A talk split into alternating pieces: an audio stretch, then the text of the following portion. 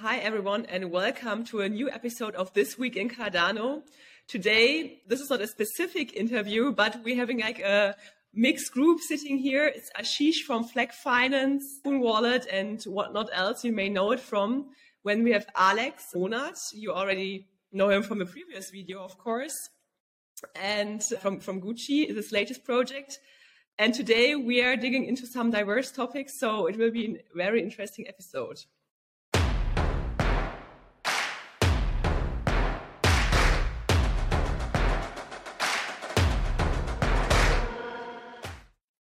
Yeah. And especially no need to introduce Alex. Alex is well known in the Cardano community. there is no way people are going to. okay, so today we are here to talk about India and Cardano and what Flac Finance is building. So both of you guys are here because both of you have extensive experience in India. First of all, Alex had a really extensive experience in traditional development and all other fields in India, and he lived in India for a while. He knows the place and he knows the opportunities there. And Ashish is from India. He is a well-known builder in, in Cardano ecosystem too. He has built a Typhon wallet, Cardano Scan, and now he's building Flac Finance. So let's start with the conversation. Maybe we can start with Alex and his experience in India. Maybe people don't know about it. Alex was in India for years, and if I'm okay to say it, Alex's wife is also from India. So he met his. I, I fought with a bong woman for a long time, for many years now. Yeah. So tell us about your experience in India. And uh... sure, I, I was I went to undergrad in Japan, and I was a vegetarian. So everything in Japan has fish in it, and so I would spend all my money as a poor student eating Indian food, right? Because no one knows how to do vegetarian food like Indians. And then, so I, had always been interested in Indian culture. And then I got the opportunity when I, after grad school, one of the people that I was, had interviewed, he gave me a job offer. It kind of fell through, but then I went back to him to try to hire him for the company that I was working for. And he had just had the good fortune of being the professor of one of the Godrej family's new generation. And so he was becoming the chief design officer of Godrej in India in Mumbai. They were opening up this innovation and design center which was meant to be like a kind of revolutionary new way of you know using design thinking and other kind of stuff to to modernize Godrej, which is like a 120 year old company or something like that.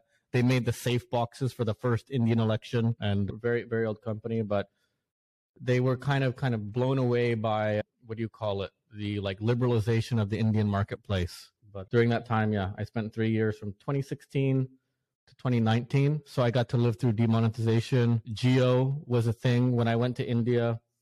Like my phone bill went from like 1200 rupees a month, which is what, like 15 to 20 euros, to like five euros a month for like how much data? It was like five GB of data for five People have this really bad understanding that India is, like not developed or something like that. Of course, it's it's patchy and it's it varies, but um, like I got the best and highest quality, cheapest cell phone service of any country I've lived in. Japan, India, Portugal, US was in India, right? And so it's a just a small anecdote maybe that my kind of goal in Cardano, one of the things is I want to add attention, not shift away from Africa, but add attention to India because I think there's a lot of advantages to developing solutions in India and not just focusing on Africa.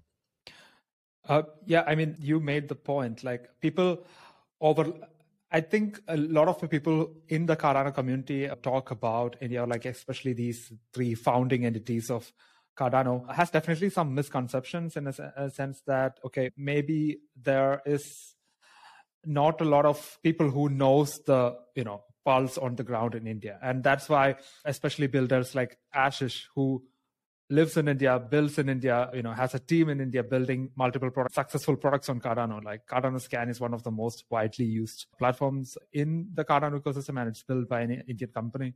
So maybe Ashish, tell us a bit about the situation in India and why you are building in Cardano, and uh, you are you are here since 2017. So tell us your story. Hey, hi people. My name is Ashish. I'm the founder, co-founder of Strica, the company building Cardano Scan, Typhon Wallet, and Flac Finance and I've joined Cardano ecosystem from 2017, just after I'm out of my graduation in computer science. And I mean, we, we were just following the ecosystem. We loved the, you know, the technology foundation of Cardano. And when the time came during the Shelley release, we actually started building this explorer because we were finding out like, you know, there's a good opportunity to build a good explorer for, for Cardano.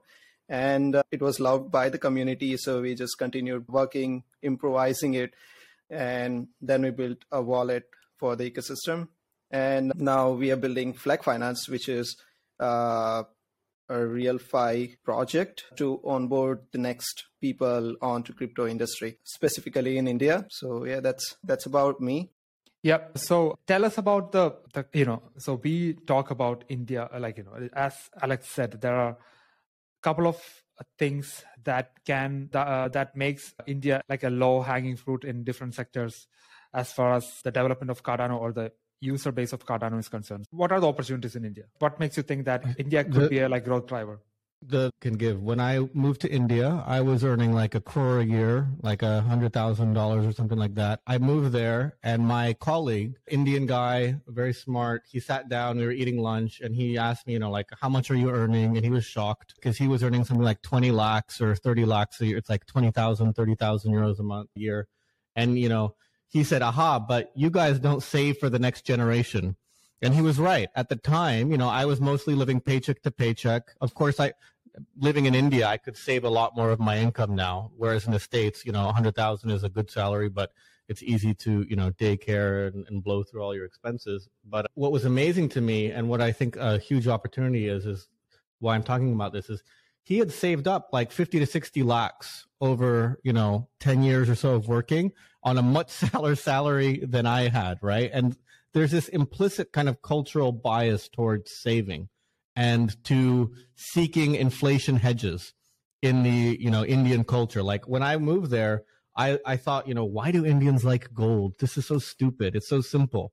Right. But then I realized when I, when I, when I was looking, I didn't, but I was thinking about buying a house, you know, my bank account in India paid me 7% interest on my mm. deposits when I went to get a mortgage, they were charging me 9% interest on the mortgage, right? So I could afford a lot less house paying yeah. a, a, 9% on the EMI, as it's called in India, right? Yeah. And what I realized then is like, oh, say inflation is X, savings rate is paid X minus 2%, mortgage is X plus 2%, and this changes wherever you are in the world. Like it doesn't really matter. And yeah. so what, what, what I think is that the Indian people are natural savers. It's ingrained in their culture to save for their posterity. And also, they're very skeptical of the government and like trying to take their money.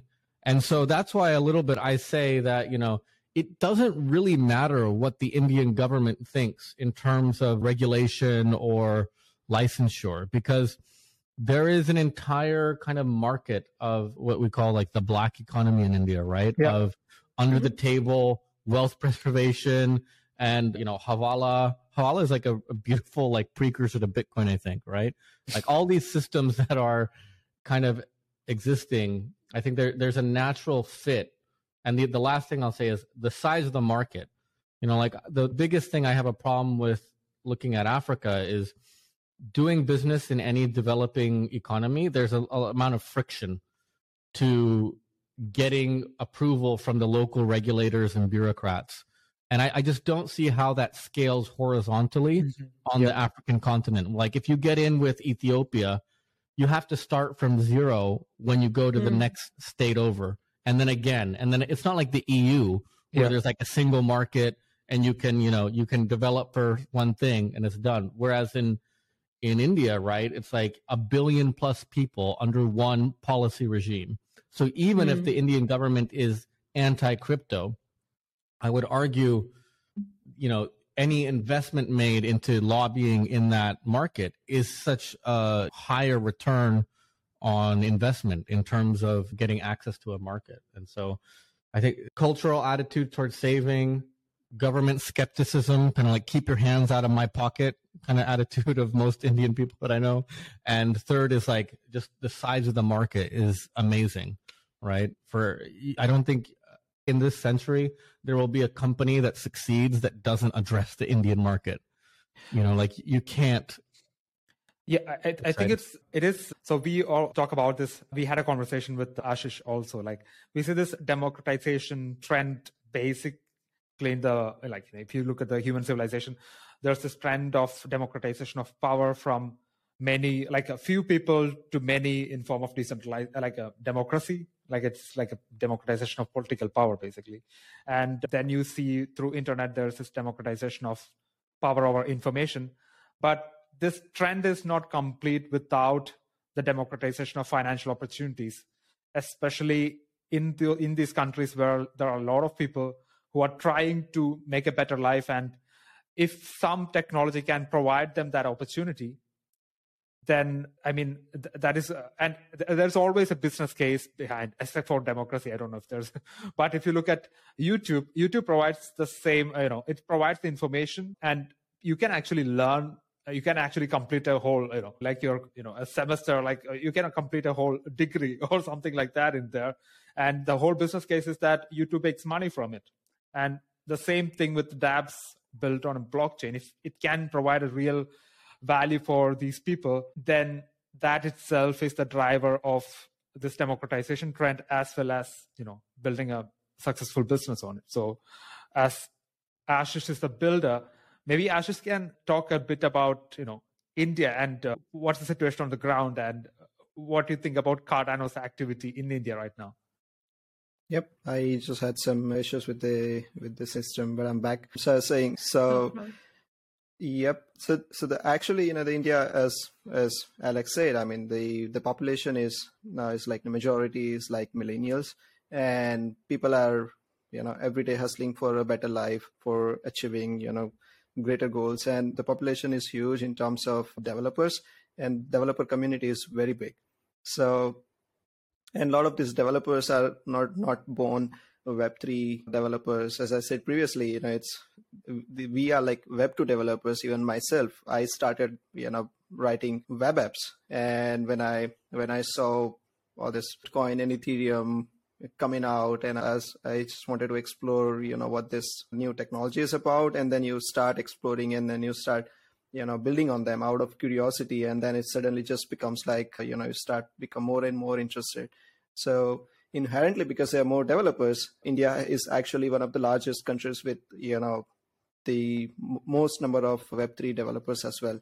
And all of these developers are naturally you know driven towards you know what what they find on the internet what they find throughout their real life interactions with with people. You know and so usually they just they, it's easier for them to get into ethereum developer or solana development because you know, there's lots of events happening and there are companies who are going to colleges to you know give like you know sessions and small small courses to people how to code how to build like dapps on ethereum how to build dapps on solana. And so there's a huge community of developers which are naturally building in web3 ecosystem but just on this different chains whereas we could also onboard these developers to build on cardano as well given an, an opportunity uh, for them to explore. So uh, so as, as Sooraj said, you know, there's Go, which is actually doing lots of academic courses in India, and that could maybe just drive more towards getting more and more people, more students into exploring this ecosystem. There was one one time after after my graduation i how i actually got you know introduced to ethereum was this event in india in bangalore i and there were like so many dapps and all this uh, git what was it you know you like uh, do some stuff git or something gitcoin or something where you can actually you know work on this open source i remember this session at the summit we have i'm not sure um, we have joined that search, remember? And there yep. was this discussion with this professor from the university. I uh, don't uh, remember. He was from, uh, what, in Switzerland. yeah, was it? yeah. And they were like exactly doing that. They had courses, but not like theoretical courses, but they were using on a test net. They were setting up like all the tech and the students could just use and work on those nets, develop something. Right. But what what I, what what I was trying to say is like when you're in Indi- India, I definitely felt in the workplace when you lose so many of the top people to oversee, you know, a lot of the, the hardest working and smartest Indians want to work in Europe or the USA. It does affect like the talent pool in the local market. I always thought that oh, the top 1% go abroad and then the other 99% are, are here, it's not a big deal, right? The next 1% can just take over. But what, what I didn't realize is that in a lot of industries, like the top 1% make a really outsized impact in their domain, right? Like you have your Elons, you have like, you know, and like the guy who's like second behind Elon is like so far away that it's, Hmm. it's really really costly but why this is potentially good for us and and trying to get involved in india is all those people are still in india when they are in school well, not all of them but a, a sizable a good chunk of the people leave after college right and so if we're if you're trying to get access to the smartest hardest working software developers you know in the next five years newsflash there a lot of them are in india right now a lot of them are more easily impressed by the levels of cash that you might have available at the current you know market system before they get their google offer before they get their yep. you know they call them fresher packages i think in india it's like what's the job offer you get right out of college right mm-hmm. and and there's there's just such a talent pool available in the local colleges that I think it would make sense to set up some relationships with some labs for for the more academic things that Cardano is doing. Okay, so since we talk like about Cardano and the status quo in India, but maybe it's very interesting, Ashish, how you stepped into the Cardano ecosystem because we discussed previously there are so many other ecosystems much more like prominent and the development languages are way easier or more with. So how how was your what was your entry point to Cardano? What was your journey into this ecosystem? Yeah, thanks, Laura. So it's uh, my journey into Cardano ecosystem was actually from the investment point of per, investment perspective when I started because so I, I actually started with Cardano in late 2017 I mean, just a bit a bit after it was launched, and there was nothing much in Cardano. It was just people were saying it's just a wallet, and to be frank, it was like you know it's just like Daedalus, and then you could you could just buy ADA and keep it in Daedalus and send it to people, and that's that's it. And but even even that even that transaction that I did once was so so fast, it was super fast, and I was like, oh man, what we are doing with ETH and Bitcoin, I mean, it's taking ages to get confirmed. And I was like, you know, doing a withdrawal from Binance to Daedalus, and it just like happened in a snap. I was like, oh man, what is this? I mean, it's it's some sort of a magic.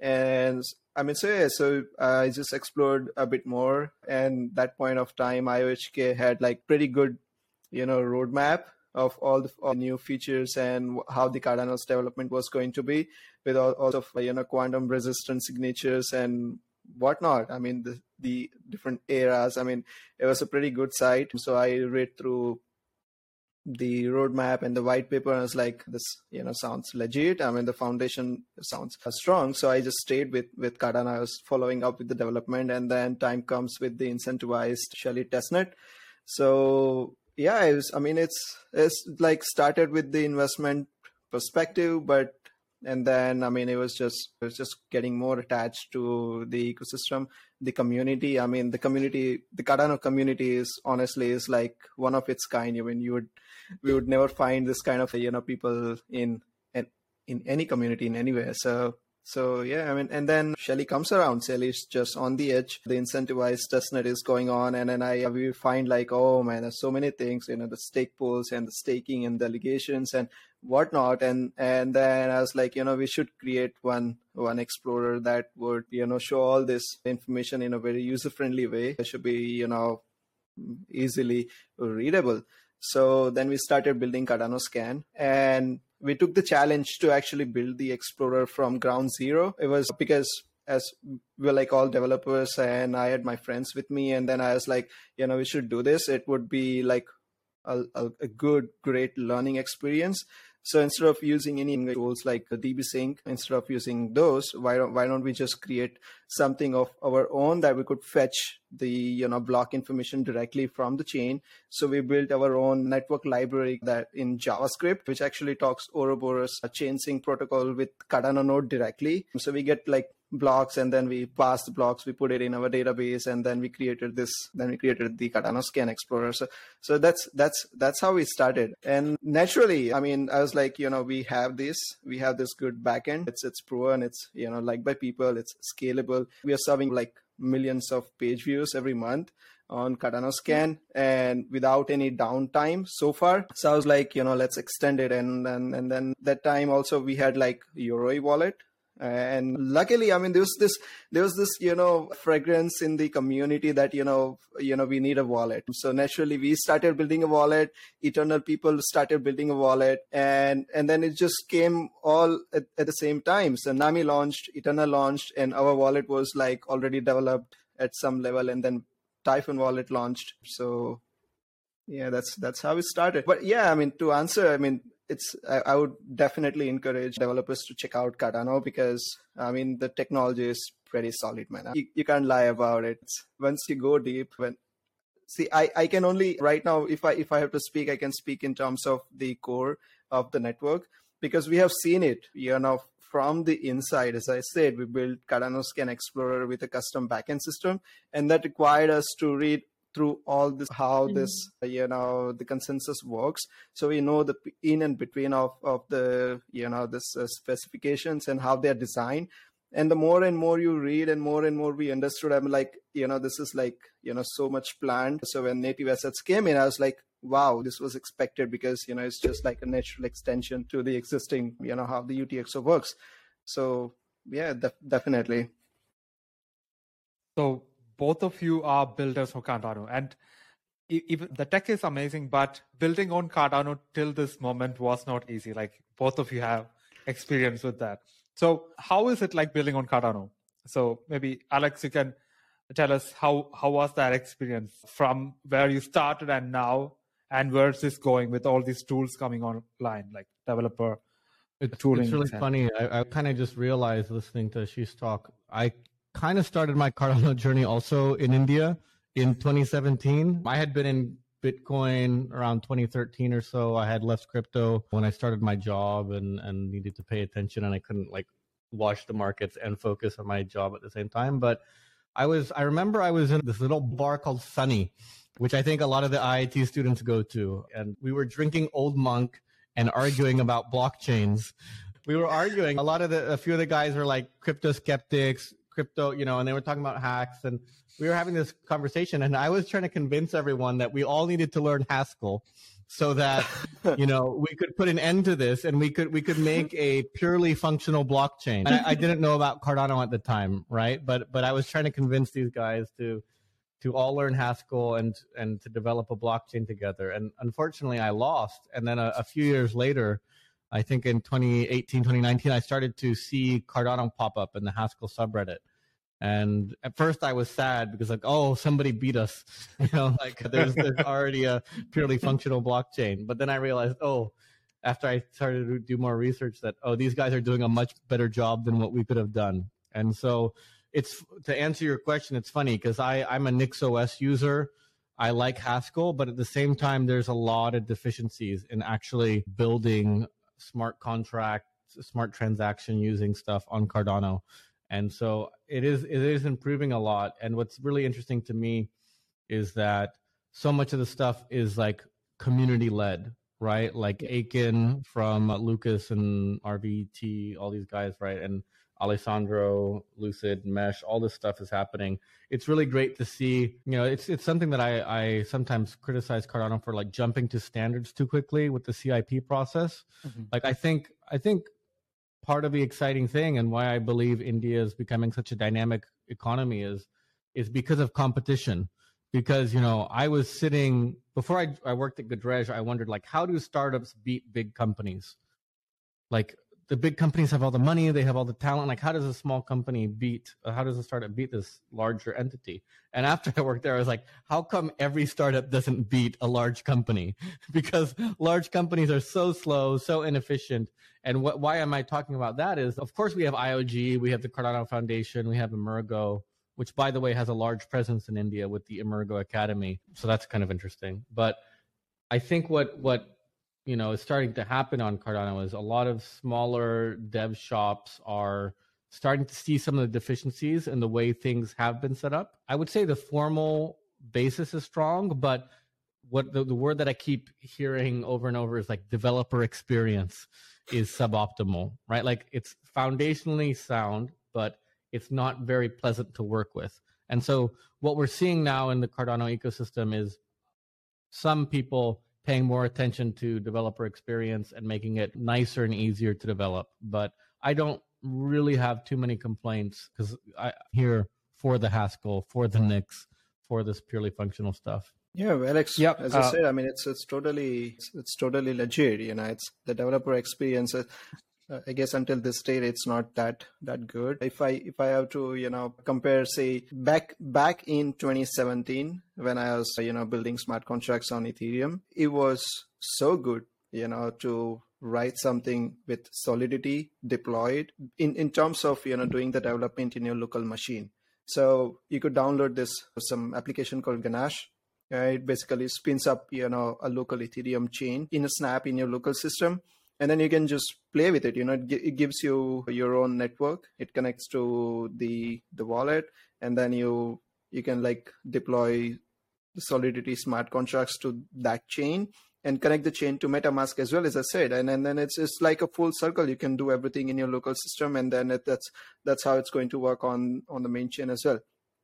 If I have to compare something in Cardano, it's right now it's it's not possible to spin up a local network. A local Cardano network also is is, is near to impractical just because of how complex and how you know i mean the net the network is i mean it's it's it's complex to spin something up, but it's it's improving. It's it's see, I mean, it's it was like you know there was this uh, this time where people are you know like you know let's uh, have when when staking when multi assets and all all these things are coming and then now we are at a time where we have smart contracts we have multi assets we have nfts and then now we are like developer experience so i I think it's it's like you know it, it's coming, but also the large part of it is going to be by the community. As far as I can now realize, is because the companies that are building the Cardano node are like you know are just getting focused on the the standards the you know the specifications and building the cardano network. Where, whereas like you know then they would have little focus on building the toolings around but the community is so powerful now. Like all the developers as alex men- mentioned are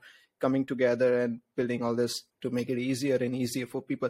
But that that also comes like it won't happen in a snap of course like and then it's it's it's like more more the developers joins the ecosystem more the brains the ecosystem gets and then more the innovation happens in the ecosystem so it's also naturally if we you know successful in attracting more developers to the ecosystem we would see more and more you know improvements happening to the yeah so I had this question. Cardano has like good tech, but building on it is not that easy at that moment. But tools are developing. Cardano does not have something like Alchemy that Ethereum has that makes development like really easy.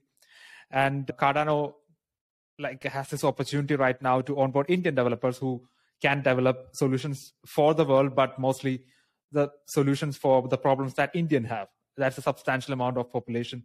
So how can it happen right now? So how can so so what do you think the right way to approach this problem of onboarding developers like indian developers of cardano? Because cardano community is huge it is uh, uh like the third biggest community but the presence of cardano community in india is basically it's it's non-existent in some like Ashish from india my point was not to underestimate the you know the work of anyone but the point is the activity of Cardano community on ground was not that great.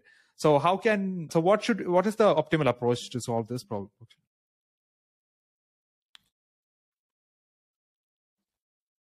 Sooraj, like yeah, definitely yeah. what you yeah. what you said. I mean, I can exactly relate to that wasn't that one of the one of the reasons that actually you know made us explore building building the explorer for cardano instead of like using some ready-made tools and database and just build the web app out of it what we went ahead is to explore the spec and build the tech out of it and what what you said is exactly right you know and so you like what what we can do it's it's what you said is exactly right. Like you know at an at a higher level you can target these iits and all these big institutions where you can actually have uh, these academic programs also. But at the lower levels it, there's also a huge opportunity where you know we could go to this small colleges which is in cities like bangalore mumbai delhi where the tech talent is so so much and people are just always looking forward to you know finding out more learning more and doing you know side gigs and side learnings apart from their academics. And it's it's actually a very huge part of the you know the student community. It's like students when they complete their you know 3 years or 2 years of the college they just go to go out and explore you know maybe try finding internships.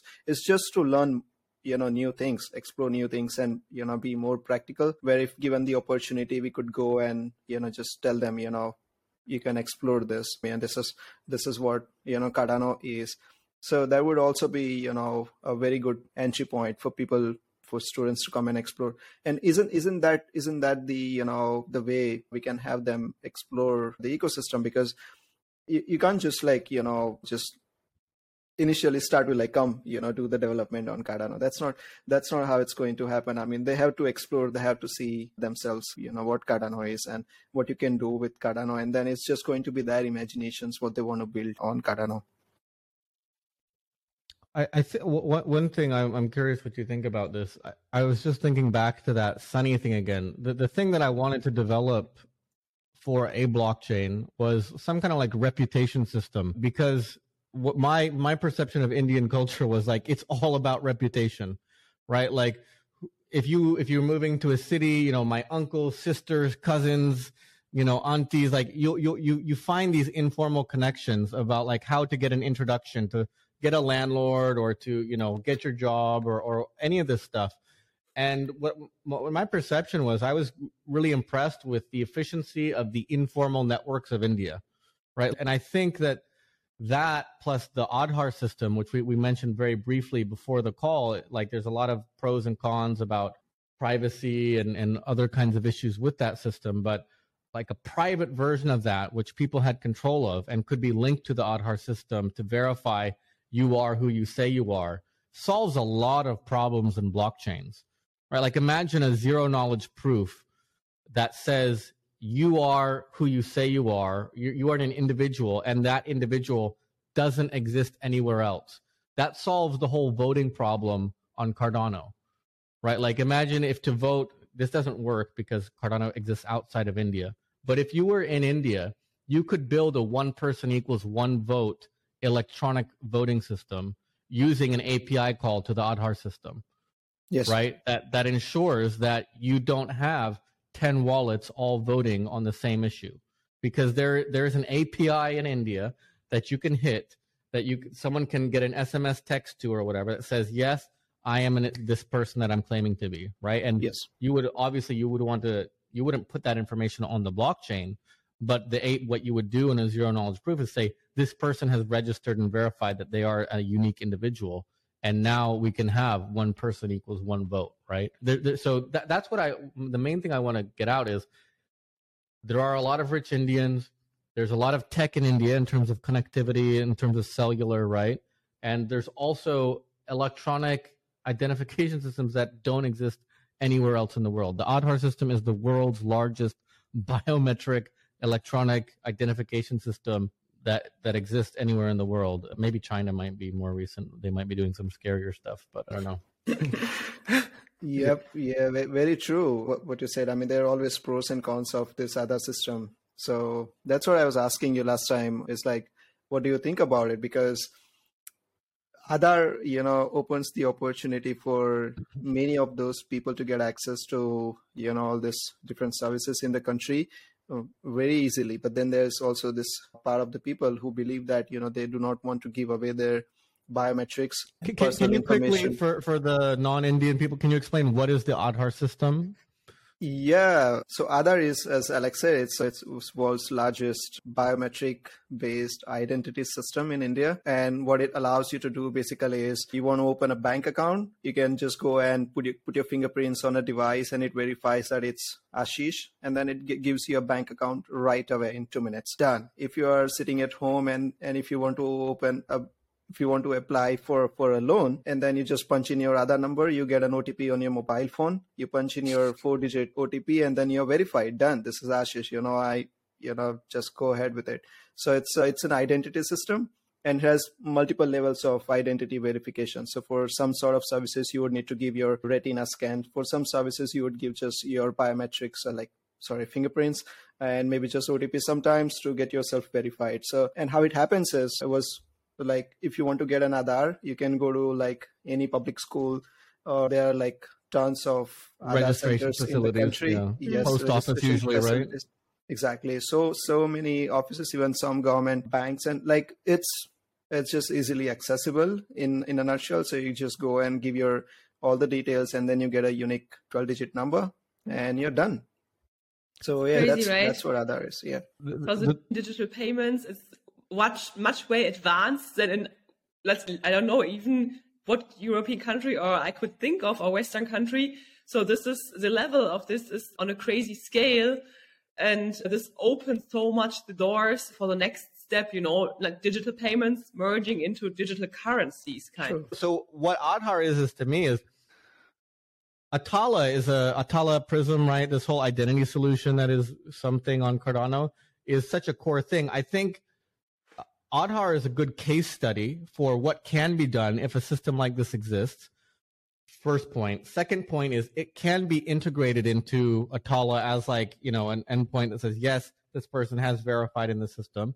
And third, it shows like ideally you would have a system like Aadhaar that wasn't controlled by the government, right? That some people could opt into and access basket of goods and services, but retain autonomy over themselves. But what shouldn't happen is Cardano shouldn't be blind to um, the problems that the Aadhaar system solved. Like my, I think the first thing that it was used for was these LPG, the liquefied, what is it, the gas cylinders, liquefied petroleum cooking gas. gas. Yeah, yeah. yeah it, there's a subsidy, right, for low yes. income people to get reduced price for propane because it's essential good, right, to yes. to heat, cook and and heat your well, whatever kind of thing. And so but the problem was like people would fake their their I don't know their card or something, and they would get you know, they would collect money with all the layers in between the subsidy giver and the individual. And what the yeah. Aadhaar system did is it cut out all that kind of grift, right? Because yeah. the the payment would go directly from the government to the Aadhaar holder, right? And so you cut out all these in between middlemen and and decrease the kind of level of corruption and friction in this. And so it's a really interesting system. I think it also, if I could just say quickly, the I think reputation is like the core innovation of most Web 2 companies. If you think about Airbnb, if you think about AliExpress or Alibaba, Uber, all these things are like walled gardens of reputation where, you know, I, if I make a new listing on Airbnb, you know, yes. I put it up cheaper for the first month or two to get some people to come through and leave reviews. And I, I love that about India, right? It's like people are crafty and they figure out how to make do and how to live without bitching and complaining about stupid things, right? Like things are yep. tough and, and you figure out how to make a go of it. And I think that is so much better than like lazy Japanese Westerners just like sitting back and complaining about things, right? Yeah. Like uh, yeah. even during Corona, even during Corona, people uh, like they were using UPI and other system to provide money to the bank accounts of people. Like Ashish would know it better than me. So. Yeah how actually during the pandemic uh, these systems were used very effectively to. Relieve... Is that when Paytm took off? Yeah, uh, no, that's, Paytm that's actually. Took, yeah. Paytm took off actually after the demonetization. That was one of the. That was right. the first, that, that, started right. I don't yeah, know if started. people know, like these this whole QR code payment thing. I think that kind yes. of started in India. Like it went yes. to Japan from India. The that's right. Via Paytm and Rakuten. Like we, that, that's a good example of innovation starting in India and spreading to the rest of the world. So as Alex said, jugaad. So you know, you just you you just invent something, you know, to make it easier for you. Actually, you know, the Paytm's uh, story dates back to 2013 when they started you, you know in india actually one of one of the things that you men- mentioned about access to the cellular is is very cheap. So it was a time where you know if, if you want actually you know if you own a mobile phone you there was no monthly bill actually. You know you whatever you you know use you just have to pay that much. It was like prepaid. So you know you can like there's a system called recharge. So you put like you know a cent or two cents in your mobile phone and then you use that much. Once you are out of it you have to like put some more money in to use continue to use it if you don't if you don't recharge it's it's fine. You you can continue to receive calls. You can you just cannot make calls. Pretty amazing right? You don't have to pay to have a cellular connection actually. You can just always carry a phone with you. On a side note but the paytm started to do those recharge you know easier. Now you have the system. Now you have to go to like a small shop to do recharges. And when paytm came they are like you know do one thing you keep like you know you know thousand thousand rupees in in in this account and whenever you give us a phone call and you just punch in like 50 we will do a recharge for 50 for you. As simple as that. That's that's how paytm started with doing just recharges and then they upgraded and they released more features for doing payments. And that was a breakthrough innovation where you know they they started this you know just just like 2017 sometime where now was paytm was a completely new you know system it was like a payment infrastructure so you, you go to shops and then you can do payments using QR codes via Paytm. I remember So- going to the local Kiranas and and the, like the corner store across from the apartment, right? And like they're selling. Oh, I, I miss the, the the the potato chips, the tikka masala potato chips, the, the blue the blue Lay's bag is like the, the best flavor in there. But yeah, you could you you it was so convenient, and you're right. It it started during demonetization, which is probably the other thing that we should talk about. Another thing to talk about is like Indian people are used to fiat currency just like becoming worthless overnight. And so the goal of this was to catch all the black money, right? Like Yes. the the the the unreported earned income that was like kept in mattresses and everything like that across the uh, the, the country. But what what it this and, and they issued new things. So you'd have to take your old bills by a certain date back to a bank and exchange them, and it was this big kind of thing. But like it it it kind of demonstrated the core idea that this paper money is worthless. That it, it isn't like most people haven't experienced a shock like that. That money doesn't have any value unless people say it has value yeah, right? And so it, to me it's like you have all these things we talked about propensity towards saving government skepticism distrust of fiat you know like desire to build your own kind of reality by by paying for it yourself that just make india so aligned with with having like crypto as as a solution. And then you have from our perspective on the outside of india it's like this is obviously a desirable market to figure out because the total addressable market of India is is so large and and it's just like there's a story I think I, I forget what it was but for like the rising middle class of India like the first time you buy is it like a phone a refrigerator a car there's like these like TV, checklists yeah. right Mhm. of like the first time you buy this thing right? That like this Yeah. growing middle class is coming up and like this is like the engine that's powering the growth of india is this like these this rising middle class that that's coming. And you can imagine you know yeah paytm is kind of winning now with these investment options like buy gold through paytm right? Yes. Where you can invest in like shares or micro grams like buy a few grams of gold it's in your paytm account right kind of thing. But Yep. I, eventually you know one of these things might might have some issues be insolvent. It makes sense that that people would look to have solutions which doesn't require trusting someone else but maybe flac finance is a better solution Yeah, Yeah. so I think this to- is the right time. it's really interesting because like i said like this digitization of payments is so much advanced. And then of course you have the government kind of being skeptic about the next like about crypto so i was like really interested in this environment how did you start building this intersection kind of you know this next level okay we are really digitizing our payments we are really used to that way more than other western coun- countries currently are but okay, our government is like skeptic. They're making risk assessments towards crypto, so the this is like a hard environment to build something. So I think this is the best way to proceed. You are like the intersection. It's not the hard, truly DeFi solution. No, it's a custodial solution which bridges the gaps kind of, or, or it gives people what they are already using, so what they know already from their actual payment reality, but it goes one little step further. So how was it for you building Flac Finance in this environment and regulated environment currently, and how did you came up with it? Yeah, let me let me just go back a bit and also give an example about the you know the digital payments that you mentioned.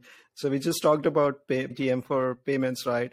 And the government soon comes to realization that you know it's it's kind of becoming a monopoly because you could if you if you wanted to do like payments using mobile phone and QR code, you had the option of using just Paytm, and it's just one company so the government comes together and creates a standard, an, an infrastructure that's called UPI, and that's hmm. what Alex must have used at the corner store because it's it's at that point of time the UPI was like one of the most widely used payment you know platform, and nowadays which which works basically like um, so you you need to have like a bank account and then you attach the your mobile phone with your bank account and uh, and and that's pretty much about it. That's that's all you need to you need to do to get access to upi so if if if a corner store like a tea stall and um, and is is accepting payments then what you can do is just go and use your mobile phone scan the qr code put the amount even one rupees and then like put in your four digit pin code six digit pin code and then that's it. And you're like you know the payment is is done. Like the one rupee gets transferred from your from your phone sorry your bank via your phone to the shopkeeper and yeah. and that's that's actually magic yeah it's it's really important to be aware of because like for cardano people who talk about you know transaction fees and this kind of stuff this is the benchmark in yeah. india like you can send one rupee for free yes. everyone already has access so even like 0.17 ADA uh, transaction fee being cheap right like that's that you can't do like this is a no. of, of, course it's a traditional centralized system blah blah blah but we have to compete with and be better than that yeah, um exactly. and it's it's it's it's already embedded it's already there so you know what i'm saying is like it's important for people to get exposure to these kinds of problems and situations because it looks really uninformed to say yeah we're coming in to do micropayments in India or Africa or whatever. Of course, there's Hydra and, and other kinds of options going forward. But but this is why either Cardano people who want to develop solutions for developing markets, you need to move there, or you need to recruit developers who live there. Yeah. Like right, like you're not going to be able to solve the problems of of for making solutions for the, these areas from you know your first world kind of country in your apartment, right? Like you need to at least have some kind of exposure and understanding, so or be working with people who do.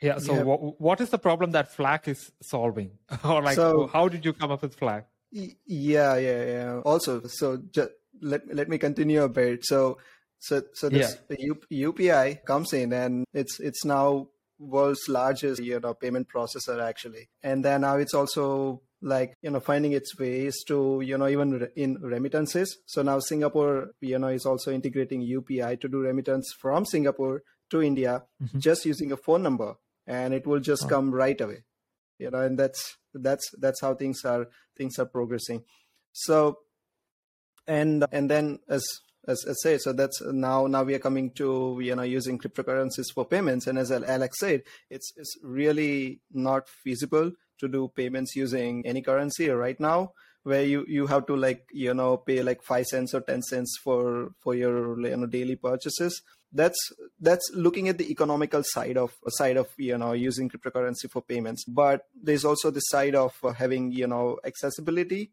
in terms of you know user experience you know because large part of the population is you know they they don't want to get into you know figure figuring out how to do transaction and what is a transaction what is an address what is mnemonics and and stuff right? What they want to do is just do transaction just just you know use that money.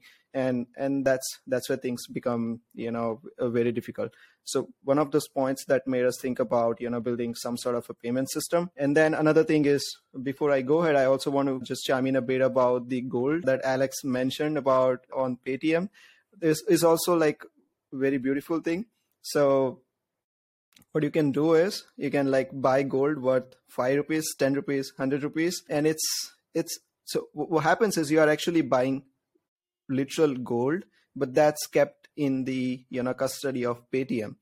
End of the day mm. you know whenever you need your gold they will just you know deliver it to your your home and it's a regulated you know company so you'll be assured that you know you're going to get that gold. And they can also sell it off just on paytm itself now see the convenience. You are you're you're actually you know buying gold. You're investing in gold with all the convenience and without worrying about this you know not keeping your money in fiat for example right? And india is a country where you know people are investing in gold jewelry a lot. And it's you know it's it's like it's like the culture you know you should buy gold you know if, if there's a wedding then you buy gold one of those reasons yeah. behind that is because you end up buying gold so after your marriage if couple gets into you know any sort of financial issues you al- always have that liquid asset that you can just sell it off and then you know get get yourself some help so now coming to Flac Finance, what, what we want to do is make this payments easier using cryptocurrency. And for those people who cannot, you know,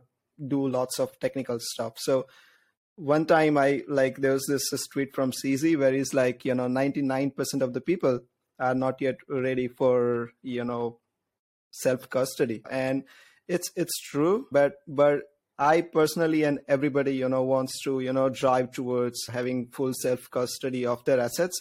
And we are going there slowly and slowly. And then, you know, things will get better and would just the experience going to get better for self custody. But until that time comes, you know, why not, why not we just go ahead and build a custodial platform to move the decentralized money? You know, we are not introducing like, like the fiat you know sort of a currency or fiat sort of a you know payment infrastructure what we are essentially building is a platform where you can use cryptocurrencies to do payments to your local stores, your friends, everywhere.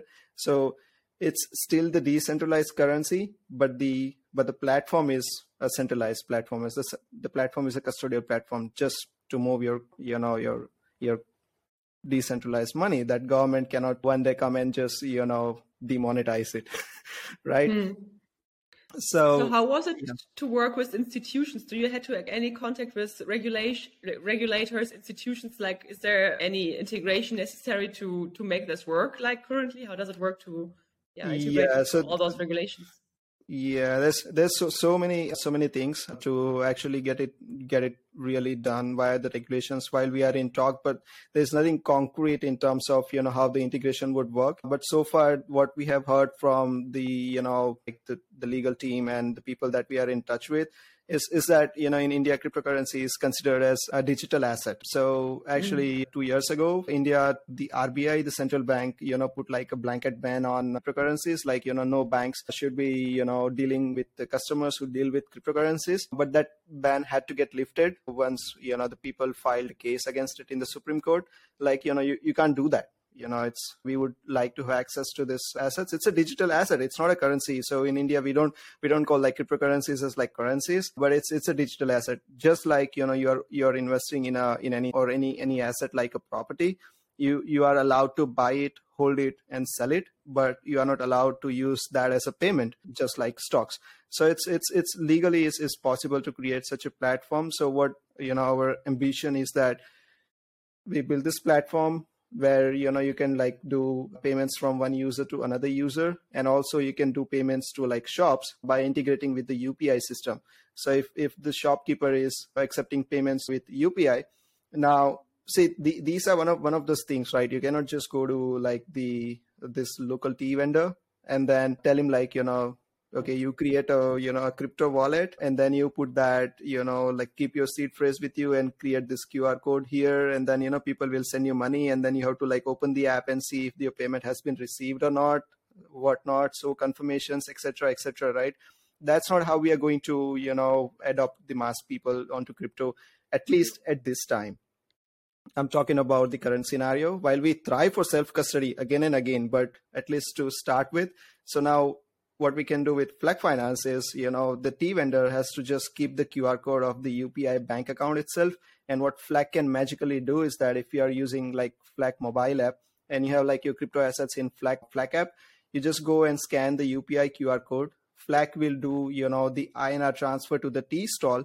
So the tea stall actually never knows like, you know, how the payment came to his bank account. Basically, he just received like his 10 rupees, you know, for his payment. And the user actually did a transaction via the cryptocurrency. So we can like do an instant loan on their digital assets. So in a nutshell, how it works is, you know, like if, if you keep like say a thousand dollar worth of ADA on, on Flac, you you'll be eligible for say a five hundred dollars of instant loan So, and then when you go for any purchases, you scan the QR code and then you inst- inst- instantly like put a, you know, $10 loan and then pro- process the payment to the tea vendor. And now it's, it's like a full circle. So you are able to use your crypto assets. You are able to, you know, do your payments and the tea vendor doesn't have to worry about receiving cryptocurrencies. He would just receive INR money in his bank account. But being a custodial system, we have seen a lot of risks that comes with custodial system because like when I looked at the, you know, services that are offered by FLAC, it involves like instant loans, yield and everything. So when it comes to custodial systems, when you have another competitor who pays maybe 1% more yield, and then it becomes a situation where, oh, how can I provide a better yield than the competitor? And then somehow it becomes a slippery slope where you take like these all these entities like Celsius and everyone took one step further to you know increase the yield, provide a better uh, like a return to the customers, and somehow fell into this trap where okay they are taking too much risk to you know playing with the like customer fund and eventually went bankrupt. So in case of FLAC, what is what are you doing different? Like you have seen this happening, like this whole thing yep. happening in 2022. So what are you doing different to make sure that this is not happening? Or how can the user know that yeah. FLAC is not like you know taking huge risk with their money for example? Yeah. Yes. Let me answer this uh, yeah in a, in a let's you know let's not let's let's just not try the slope itself. And i would say you know why why do you want to be on the slope that it would get slopey instead of building a ponzi um, why don't you just build a platform that's actually has a real use case and people wants to use it not for the yield but for the use case so when paytm launched in india you know you could deposit money on paytm and then use that money to pay the you know all these different stores as we just talked about. You know paytm did not advertise like you know you deposit money on paytm and then we'll give you like a yield. Why why do you want to get a yield? Because basically you are depositing money on paytm for your use case. You know you can use that money to you know do payments you know in an easier way so instead of building products that you know sound more like ponzi you know you just you, you just want to get like lots of user deposits on your on your platform so that you can do you know all all those uh, those kind of nasty stuff instead of doing that. Why don't you just build a real use case that what we are trying to do? So if you want to use you know if you want to use your cryptocurrencies for payments you know you have just one option right now and that we are building in in india. There's no other option. There's no other you know platform that does this that can allow you to do payments you know. So if you want to do payments you know you can deposit your assets on on FLAC and then you can you know do payments. And that's a real use case. And that's what the yield is for you. Instead of giving you like you know some more yield on top of your assets that would be our you know go to approach to start with but as as as and when you know people start using the platform more and more and then naturally so you know people will also be you know like doing this instant loans for payments and they would be paying interest to us for all those you know sort of payments that they are doing. And then naturally we would be able to give them the yield. So it's it's it's like you know we are not here to build a business uh, of yield and borrow sort of you know company. So our target is to build a payment system. And more more more of the payment system we are also actually targeting to build a system which can you know can be integrated with banks. So if for some point at some point for example PhonePe google pay these are like you know some of the very you know largely used payment upi apps in india. If they want to give this you know cryptocurrency based upi transactions to the users you know they would just integrate with FLAC Finance APIs and they would be able to do that, do those payments. That would be a real business use case for us instead of yeah, you know doing this yield and you know interest and sort of a business. So our goal is not into not to get into what Celsius does or what Nexo does about getting more and more deposits on the platform give more yield that's that's not what our target is so it's it's like a different story altogether hmm. It's like you know Madoff. Have you heard of Madoff? Uh, the the great? Ponzi scheme from yeah, yeah, yeah, yeah. So you know you you like promise some sort of returns. So you know like Sooraj, can you give me fifteen grants? You know I'll give you fifteen percent, and then I would just you know take money from from Alex, and I'll I'll give the yield to Sooraj, and then I'll go to Laura and ask more money, and then give the yield to Monad, and then it just builds up continuous and continuous, and at the end of end of the day, it's just all crashes together. But that's not the business. As I said, that's not the business. The business is making payments happen. That's what the Flac Finance's business is. So we don't ever have to get into, you know, you know, giving any bad loans or providing high yields to get customers. Hmm. It's an interesting thing. I think maybe the what I'm understanding is when the business model is to attract large capital at rest, maybe that's not a great business model. Maybe Ashish's answer, as I understand it, is about promoting transaction volume and the velocity of money as opposed to you know amassing this large amount of capital to do sketchy exactly. stuff with and, and, by doing that i do agree even though eh, i'm reminded of the the kraken ceo who was saying you know encouraging his users to get their funds off of his exchange because to an exchange an asset on their books is a liability like they have to you know give the customer back that amount of money and they're at risk of being hacked, of doing something wrong, mm-hmm. right? And so it's sure. better for them, for Kraken, that the money is moving around being traded. But as soon as it stops being traded, it's better for them that the user withdraws their funds, right? And it, there's this kind of idea of velocity or turns of capital, something like that, that I think maybe is a good filter for. Look for custodial solutions that are built around velocity rather hmm. than creating large amounts of capital at rest. And, th- and maybe then that will tell you who's, who's in it for the right reasons. Because as Ashish pointed out, most people aren't ready for self custody. And if we want adoption, we're going to have to look for intermediate solutions to, for, to do that.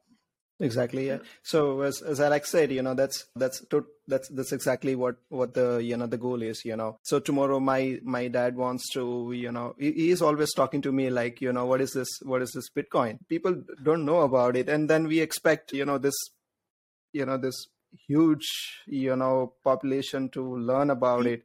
I'm sure yeah, all like, of us have a family member that we manage the wallet of. Like my mom, she had all her crypto in Coinbase. You know, I told her to buy a ledger, but then I, I realized like for her, a ledger is actually not the solution. I tried to explain to her many times, like, if you lose your seed phrase, the money is gone. Like you can't call up tech support of Ledger and exactly. like restore your password. Like it's gone.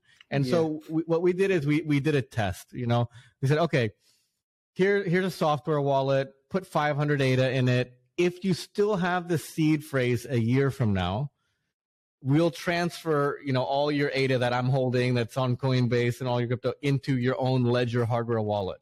If you don't have this seed phrase a year from now, let's try again, right? Like, and, and so like we've been doing this for a while. Like, and she, she, I don't know. For some people, they just don't understand. Like they're always used to having a, you know, a tech support number that they can call to reset their password and yeah. like you're going against their entire life's training that there's some other authority that can bail them out and so this is very like people don't understand it i think until they actually lose funds right? Like mm-hmm. let's like if i come into crypto and then my wallet's gone because I, I lost my seed phrase after a year like i'm like oh i'm not doing crypto again. I learned my lesson right? Like of course they didn't actually learn but their impression is that crypto causes them to lose money. The same way, like if I spent money minting some stupid animal JPEG and then the value of it goes to zero, oh, I'm not doing crypto, it's a scam. Yeah, um, you said it. You said it. Yep. So there's like these two problems, right? There's this problem of having like self custody, but and then losing it after losing the seed phrase, or you know some situation like that, or depositing in some exchange like FTX and still losing it, all of it. So the question is like, is there something in the middle? It was like is there like a platform where you can actually show on chain that they have, still have the reserves they are not playing with the money so is this something like Flac uh, planning to do where prove that? Okay. yeah i mean there was so right now i don't don't have a like a good idea of you know proving the reserves on chain instead of just like having like a trusted third party you know reviewing your your accounts. But as i said you know those are those are some of the things that we can do upfront is is because we are not on the slope as I said, you know, we are not into that gimmicky business where you know you would have to use customer funds for some stuff. So it's it's it's not it's not a matter of uh, you know doing it or not doing it. It's just going to be available from day one. You would be able to you you know see the reserves of the Flac platform because we are not doing at all. We are we are just you know it's it's not it, that's not the business at all. You know, as I said earlier, the mm-hmm. payments, mm-hmm. you know, the movement of funds, that's what the business of Flac is. So we'll be thriving for, you know, proof of reserves from day one. Okay. And, and you can you can do like you know so many things at the same time so little because the cryptocurrency is you know like you know unregulated. So you, you can't do so much. Like for example if you have money in, in a bank account and if the bank you know if something goes wrong with the bank you would still get your money somehow. You will still get your money. With the similar way you know if if the crypto that you are you know putting your money in and if it gets hacked then there's nobody to give you your money right? True. but that's a reported loss that's a risk that you take by putting so much money on this platform. But for example and in, in, in case of self custody you know so much of crypto loss happens every day uh, you know with self custody wallets but it just goes unreported you know. Where would you go and report that you lost your self you know or we would see that you lost your self custody wallets right? So there's always like pros and cons. So the best is to not keep so much on on this you know like this custodial platforms like exchanges and you know as the you know alex said about this uh, kraken you know just put how much you want to use just put how much you want to use for payments and then keep rest with self custody so that's that's always there. That's always you have to like you know like try to balance it out as much as possible. Yeah. So coming back to flac again. So when is so now you have testnet going on how's it going? And uh, when are you expecting a mainnet launch? When can we actually use flac? And as of now the flac flac token public sale is going on. So maybe you can just inform us about the current developments of flac. Yep. So actually, before we, uh, you know, we wanted to do a token sale, we wanted to prove, you know, and let users ex- users experience the mobile app actually. So the Flac mobile app already features depositing ADA, Flac tokens, Cardano native tokens, and also doing transfers from one user to another user. That's already functioning. And you know, you would be able to download the app from Apple Store and Android Store and just right away try and use those features on a testnet. So it's it's already available for people to experience. And then after that, we launched the token sale, which is currently going on. So you can participate and help us and support us into building this platform. I just I again I, I think people should give a, a look at what's happening in the world, what where are we headed, and where does the talent and growth come from in the next century, right? Like I I don't look at the developing world as a charity case, right? As like we're over here in the West and we're going to like help them by you know pulling them out of, of poverty thing. I, I really think it's about how do how does a group of people like help themselves? And how how can you assist in that right? Like and, and I, I see i'm not saying if you if you go to africa or south america you won't find similar kind of things but there's there's just like a scale of india that is different right? Because because of how large it is because of how competitive it is there it's not all roses and peaches and cream and everything like that but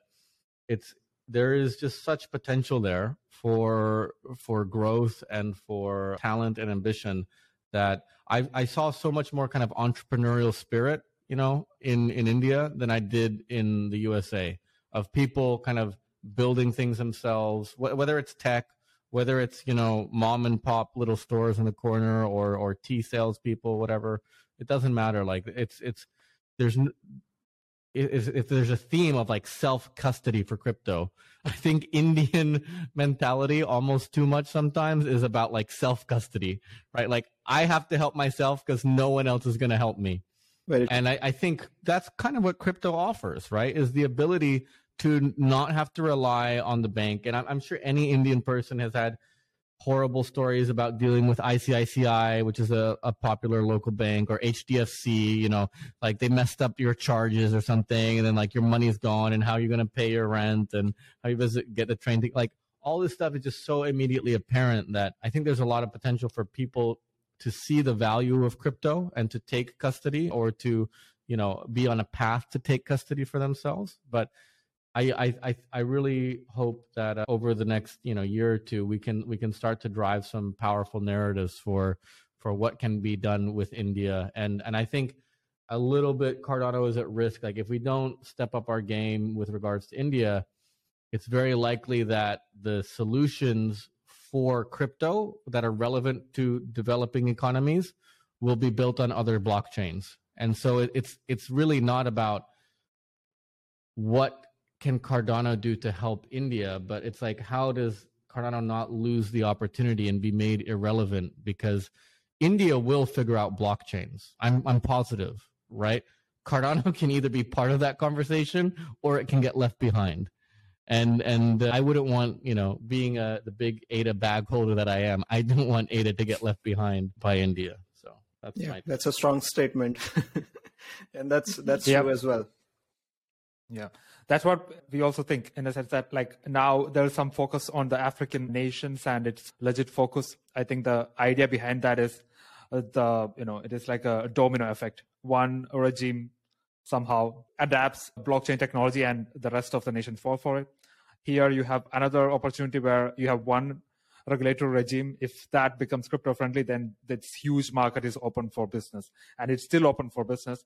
And as you said, the developers are the customer onboarding or like community onboarding people. If you empower them, they will figure out what solutions will work and they know what solutions will work in India. And that itself drives the growth of development activity in Cardano. And India can be can be a part maybe this. If India figures out blockchain, Cardano can be a part of it. Yeah, this is all right. I think like five to ten percent of the people I talk to on Twitter are Indians. But what what's what as an outsider to that community, right? Like I think it's a very fragmented thing, right? Like you have a strong, I think like Latin American community on Twitter. You kind of have like the Germans and the Americans. I think I think part of it is like the Indian diaspora, right? There's so many people in the Silicon Valley. There's so many people in Europe. There's some, and it's it's very fragmented. And and I don't think the Indian people living overseas realize like how many of them there are, right? Like I could, I, I think a lot of the people that I interact with in DMs and stuff like that, eh, there's probably some selection bias there because I enjoy Indian culture and I'm, I'm married to an Indian kind of thing. But I, I think there is there is a lot of potential and there, like human capital is the most valuable resource you have right like more more than ada more than dollars more than equity like if you have good people you will produce good outcomes. And I see a lot of high quality people with with difficult, challenging, and interesting life experiences, and I'm positive that they can contribute to good outcomes if if if they kind of figure out a way of working together in a you know in a in a good way to to drive some of that growth. yeah, I think uh, we touched upon Just... everything, and yeah, it was a great talk.